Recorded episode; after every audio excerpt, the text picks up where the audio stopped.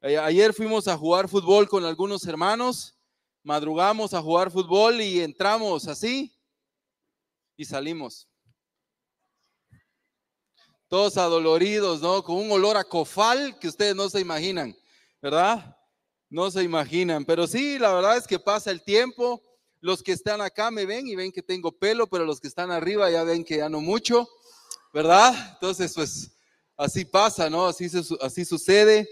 El día viernes estábamos hablando con una persona y nos estaba contando de su papá y dice, mi papá empezó a estudiar en su vejez.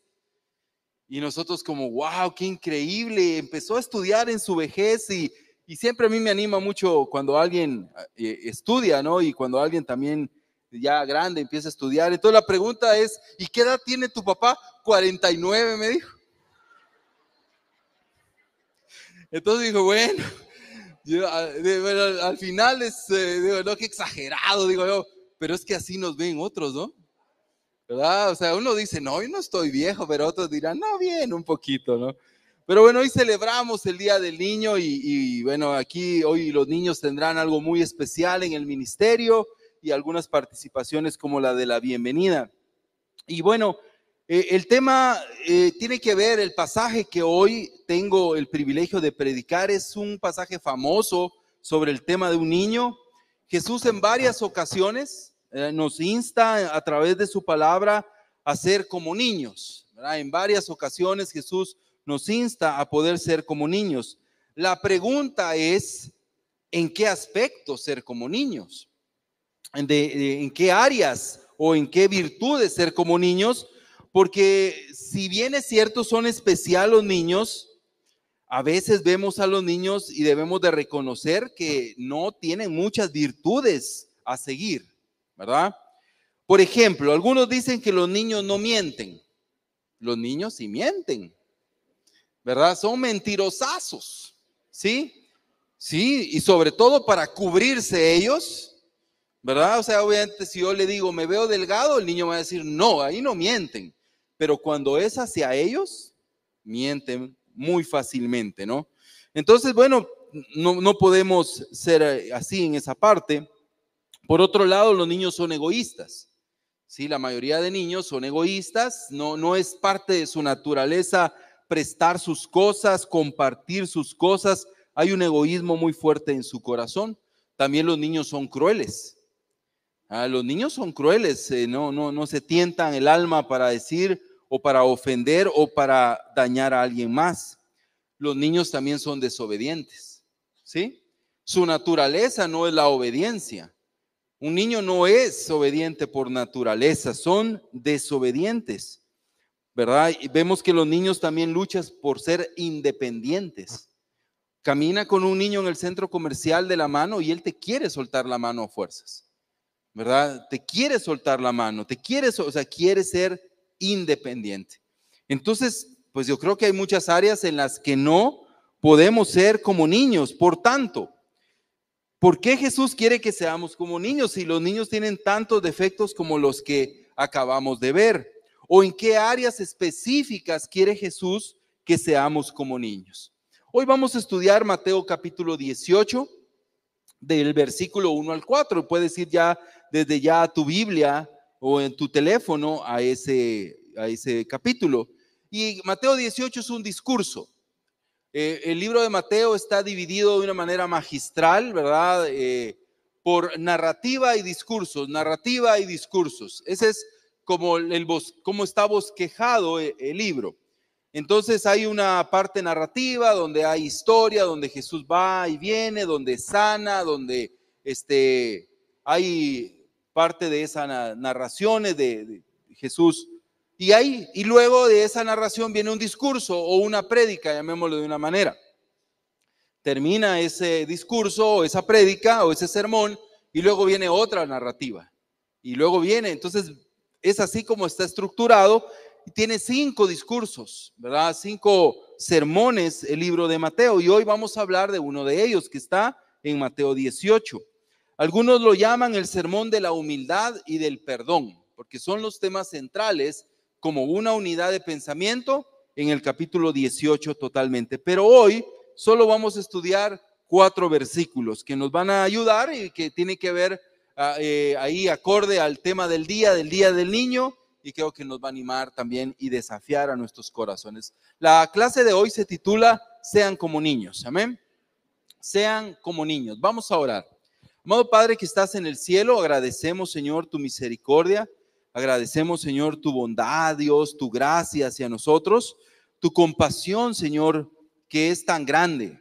Hoy quiero pedirte que me puedas ayudar en este tiempo en el que vamos a hablar de tu palabra eh, y que vamos a poder conversar eh, a través eh, de ella, Dios, contigo. Vamos a dialogar con la escritura y permite que la escritura pueda llegar a nuestra mente, a nuestro corazón.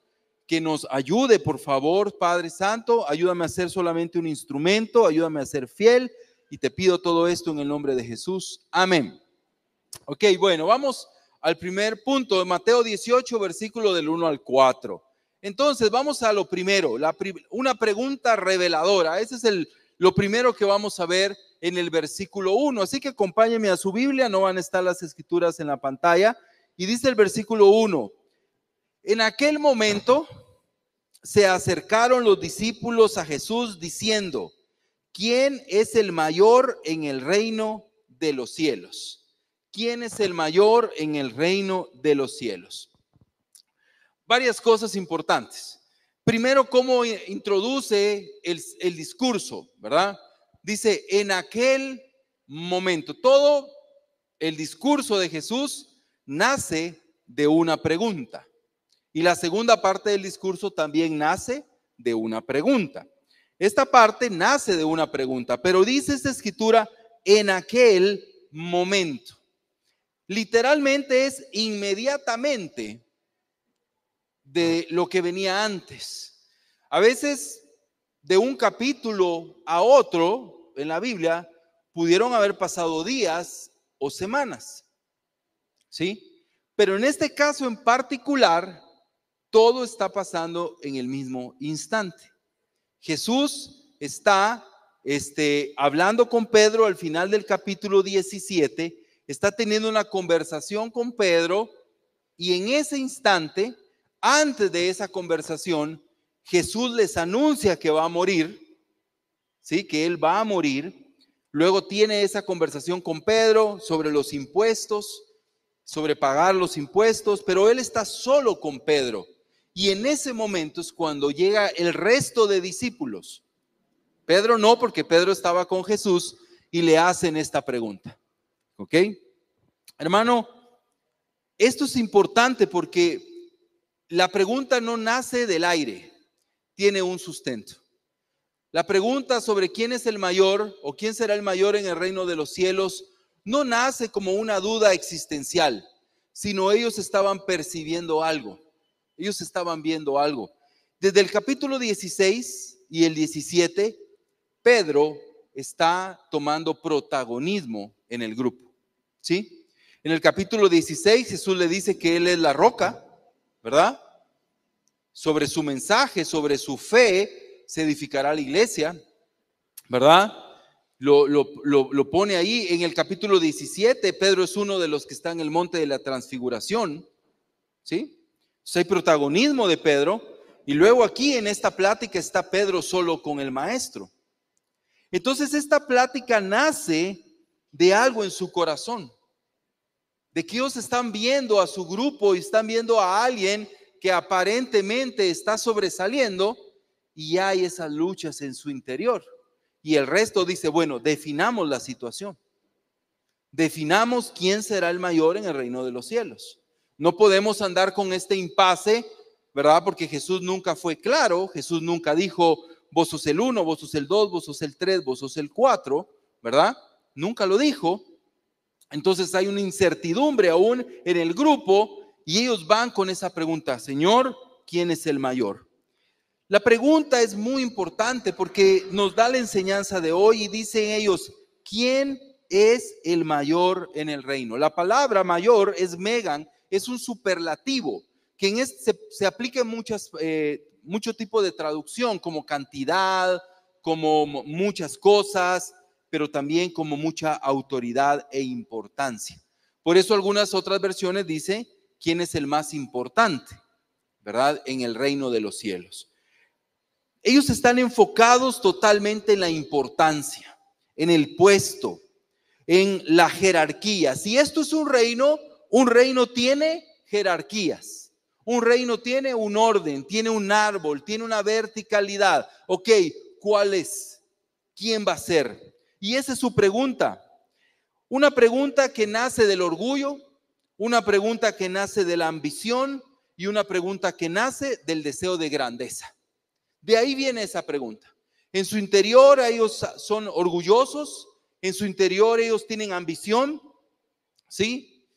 Eh, leyendo y preparando la clase, aún algunos eh, comentaristas eh, creen de que ellos cuando oyeron que Jesús iba a morir, porque Jesús se lo dice en el capítulo 17, entonces con mayor razón preguntan, bueno, si tú vas a morir, ¿quién? ¿Quién va a quedar al frente? ¿Quién va a ser el más importante? Entonces hay una lucha continua. Tenemos un gran enemigo, hermanos, que vive dentro de nosotros y es el orgullo. El orgullo es un enemigo que está dentro de nosotros hay una lucha continua en los discípulos, una lucha continua en nosotros de ser importantes, de ser orgullosos, de que nuestra razón sea la correcta y de que nosotros podamos tener la razón en todo. La naturaleza del ser humano es ególatra. La naturaleza del hombre es centrada en sí mismo. El ser humano está centrado en el yo siempre. Y es una lucha que los discípulos llevaron el resto de su vida y que tú y yo llevaremos el resto de nuestra vida. La, lucha contra el ego, contra el orgullo, contra la arrogancia. Ver a Pedro, hasta el último momento vemos a Pedro luchando, ¿verdad? Con la arrogancia, con el orgullo. Y, y el orgullo está ahí y es parte de nuestra naturaleza y nosotros tenemos que verlo como un enemigo a vencer como un enemigo que hay que luchar contra él día tras día, día tras día. Un ejemplo, yo veo a Pedro. En el capítulo 21, versículo de Juan, versículo del 20 al 21, lo voy a leer, dice aquí, Jesús restaura a Pedro, ¿sí? Tienen una plática maravillosa, Jesús y Pedro, están felices, están hablando, Jesús habla a su corazón, le pregunta, ¿me amas? Lo está restaurando en su corazón. Pedro está eh, ahí con el maestro, tú sabes que él este, lo negó, era un momento muy especial. Y mira lo que ocurre ahí. Pedro, volviéndose, ¿sí? Vio que le seguía, o sea, Pedro estaba caminando con Jesús, conversando con Jesús, hablando de, de ese cambio que debería haber en el corazón con el maestro resucitado. En eso Pedro voltea a ver y ve que atrás viene Juan caminando. Ve que Juan viene atrás caminando. Entonces dice la escritura, Pedro volviéndose vio que le seguía el discípulo a quien Jesús amaba, el que en la cena se había recostado sobre el pecho de Jesús y le había preguntado, Señor, quién es el que va, el que te va a entregar. O sea, Jesús, todo esto es para decir, Pedro volvió y vio que venía Juan.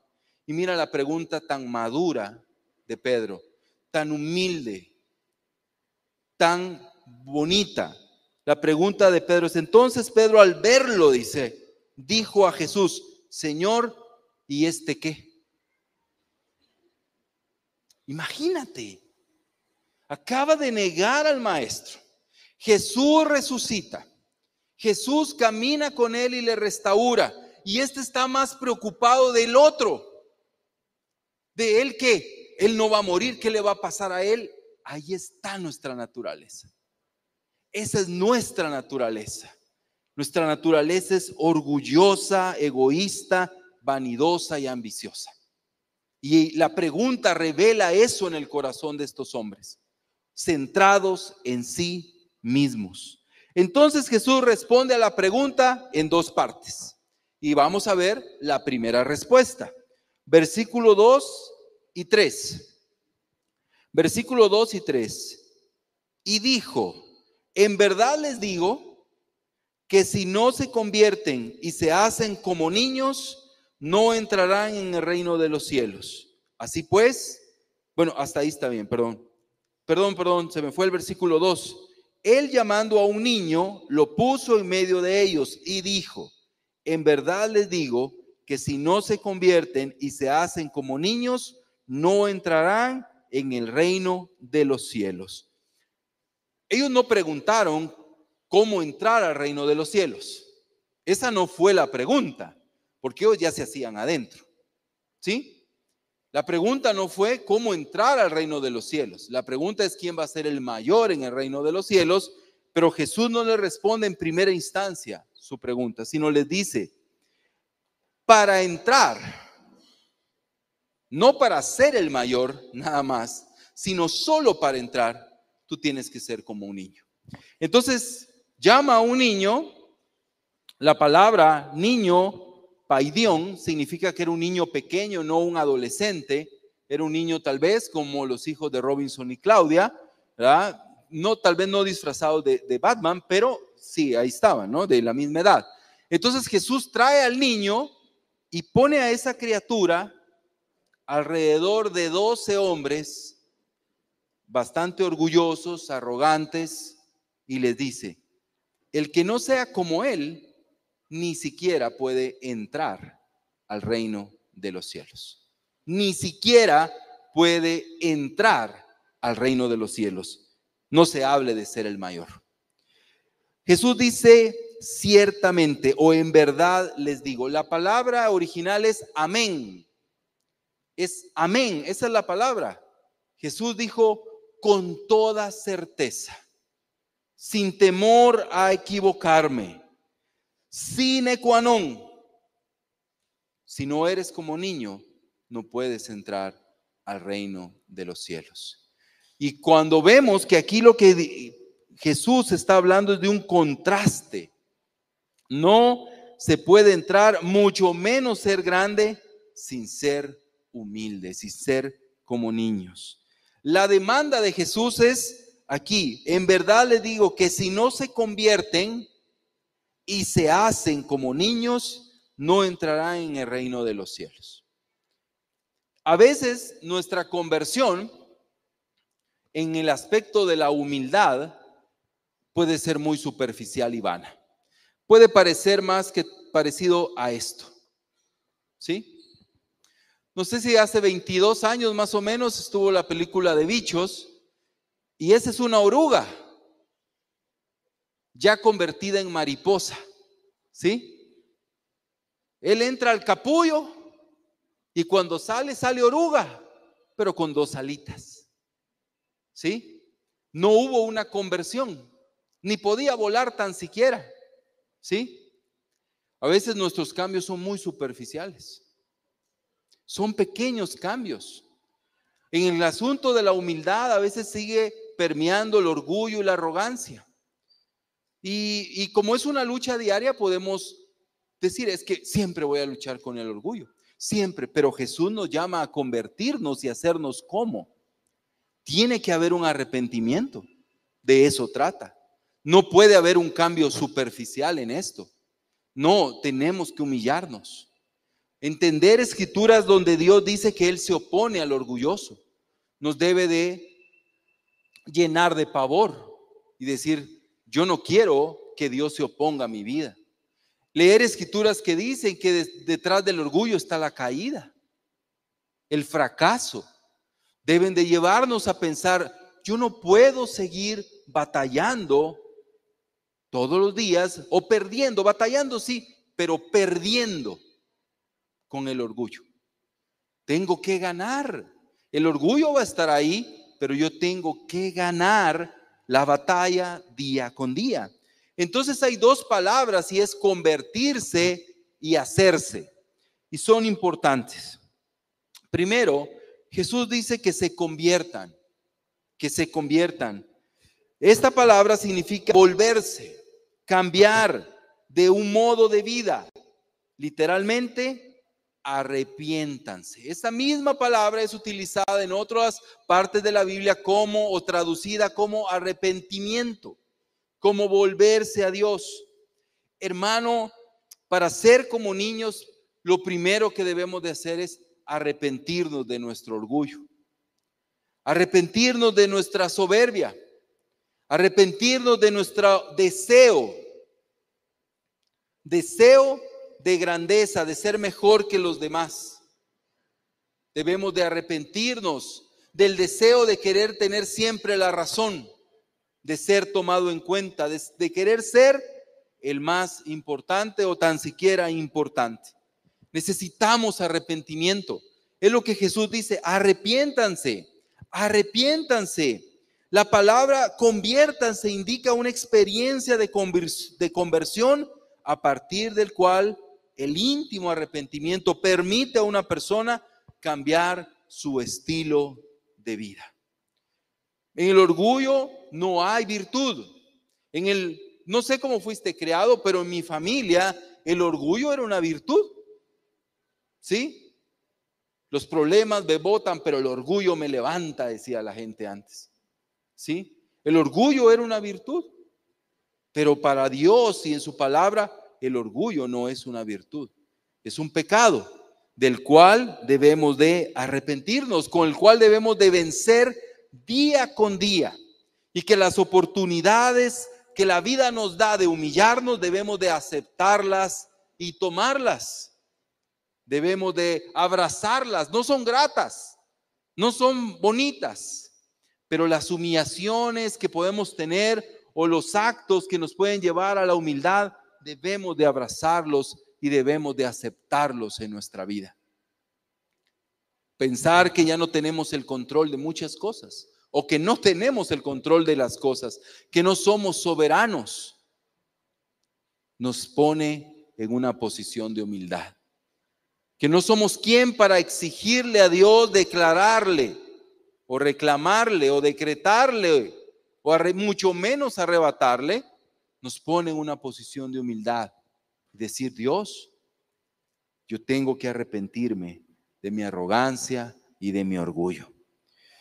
Luego dice la escritura, se hacen, si no se vuelven como niños, si no se hacen como niños.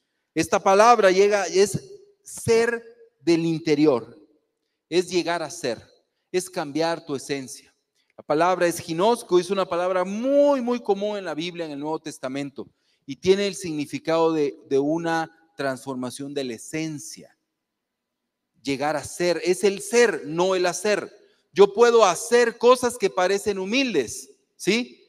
¿Verdad? Como dice, ¿quieres que me siente? Me siento, pero por dentro estoy parado. No, la humildad es algo interno, es el ser antes que el hacer. Sabes, sin duda alguna esta respuesta humilló a sus discípulos. Cuando ellos con tanta arrogancia están ahí y Jesús jala a un niñito, al cual ellos vemos en los otros textos, los veían como estorbos, como distractores, y Jesús los ve a los ojos y le dice, bola de arrogantes, si no son como un niño, humildes como niño, no pueden entrar al reino de los cielos. ¿Qué se creen ustedes? ¿Qué se creen? ¿Qué? ¿Qué creen ustedes? Si no son como Él, no pueden entrar. Aquí hay una condición y el ciertamente o en verdad les digo o el amén es una condición. Una condición para entrar al reino de Dios. Una condición sin la cual no podemos. Necesitamos humildad. Necesitamos bajar la guardia. Necesitamos dejar de pelear, aprender a pedir perdón, reconocer nuestros errores, nuestra necesidad. Necesitamos ser humildes.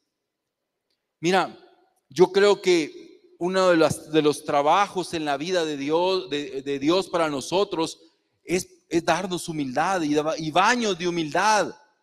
Pero Dios no quiere trabajar a la mala con nosotros. Si aprendemos a la buena, seguramente no tendrán que haber caídas que nos avergüencen y que nos pongan en nuestro lugar. No es necesario, no es necesario. Debemos de escuchar al Señor y decir, ok, yo tengo que convertirme, o sea, arrepentirme de mi orgullo y tengo que hacerme, es decir, transformarme en un niño. Dos cosas. Arrepentirme de mi orgullo y luchar por ser humilde. Son dos cosas que debemos de trabajar en nuestra vida para poder ser parte del reino. ¿Qué es el reino de Dios? Aquí, reino de Dios y reino de los cielos es sinónimo en toda la escritura. Son términos intercambiables, ¿sí? Que significan muchas cosas. Significa uno, pues el cielo, obviamente, el reino de los cielos, estar en el cielo con Dios, pero también y principalmente significa estar dentro del reino de Dios, de su señorío, de su protección, de su pueblo, ser parte de su soberanía, de su dominio aquí en la tierra. El reino de los cielos, los teólogos lo llaman el ya, pero todavía no. El reino de los cielos ya vino, pero todavía no. ¿Sí? Ya vino con Jesús, ya está presente con la iglesia, pero todavía no, porque un día será total y completo con la segunda venida de nuestro Señor. En nuestro contexto no solamente es llegar al cielo, que sí lo es, pero también dentro de nuestra vida diaria estar dentro del dominio de Cristo. No ser miembro de esta iglesia, yo puedo ser el más arrogante del mundo y ser miembro de la iglesia. ¿Sí? Puedo ser el, puedo creerme el papas fritas de la iglesia y ser miembro de la iglesia. No, es del reino. Eso es invisible. Esa estadística solo Dios la lleva. Ese listado solo Él lo tiene. Él es el único que lo tiene. Aquí no se sabe. ¿Sí? Entonces es ahí donde yo tengo que decir, es un requisito ser humilde, bajar la guardia y rendirme para estar con el Señor. Entonces ahora sí Jesús contesta la pregunta. Versículo 4. Así pues, ¿sí? Cualquiera que se humille como este niño, ese es el mayor en el reino de los cielos. ¿Sí? Cualquiera que se humille así pues, esta es una conjunción que, es, que responde a la pregunta. Es una cláusula o una indicación del resultado. Jesús dijo, bueno, se tiene que ser como niño. ¿Sí? Número dos, tienen que humillarse, tienen que ser como Él, porque el mayor dice, así cualquiera que se humille como este niño, ese es el mayor en el reino de los cielos. ¿Sí?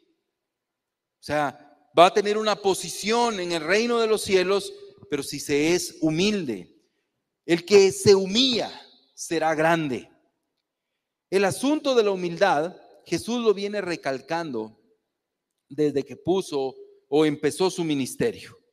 La humildad, hermano, es una lección difícil de aprender, dice el doctor de la cueva. La humildad es una lección tan difícil de aprender que se nos tiene que enseñar por todos los métodos posibles. ¿Sí? A veces la humillación viene con las bendiciones. A veces la humildad viene con aceptar la enseñanza. A veces la humildad viene con las caídas. El salmista dice, ¿no? Me hizo bien haber sido humillado. A veces las caídas nos hacen humildes. A veces aprender de otros, a veces la vergüenza, ¿sí? El cometer errores. La humildad es algo que se debe de aprender. Y fue una, esta parte es una confirmación de lo que Jesús está enseñando. Ejemplo, Mateo pueden anotar en Mateo 5, del 3 al 6, las primeras cuatro bienaventuranzas del Sermón del Monte tienen que ver específicamente con la humildad. Jesús enfatizó la humildad cuando elogió al centurión, ¿sí? Cuando elogió al centurión, él, gracias Dani, él elogió su humildad. Capítulo 8, versículo del 5 al 13. Sobre la mujer cananea, una mujer que fue tratada con desprecio por el mismo Jesús en ese momento y su actitud de humildad y de humillación, Jesús la, la, la resaltó y exaltó. Eso está en Mateo 15, del 27 al 28. Jesús le enseñó en Mateo 12, en Mateo 20, Mateo 21 y en los otros evangelios. Jesús está recalcando vez tras vez la humildad, una y otra y otra vez. Y ahora ahí estaba este humilde niño mirando a esta gente a los ojos del maestro y Jesús dice, la condición sin la cual pueden entrar, sin la cual pueden ser grandes, la condición es ser como un niño. Rebájense, hagan lo que un niño hace. Sean humildes. Ya vimos los aspectos de los niños, ¿sí? Ya vimos los aspectos que no están bien, pero vemos qué es lo que Jesús está resaltando. No es la inocencia, no es eso, es la humildad. Eso es lo que Él está, por lo menos en ese pasaje, ahí lo está resaltando. Es cierto que otro pasaje que dice que hay que ser como niños para lo malo.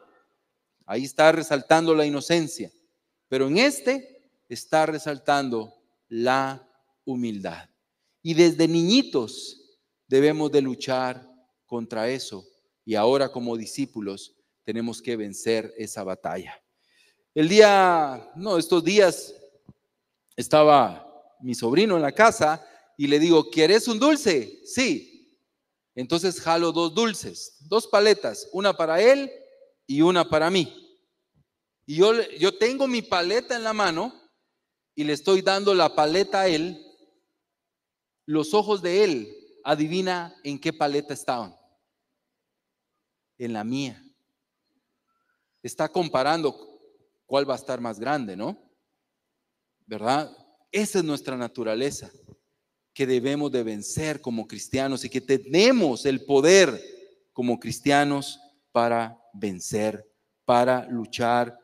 Jesús es nuestro máximo ejemplo de humildad y Dios nos llama a ser humildes.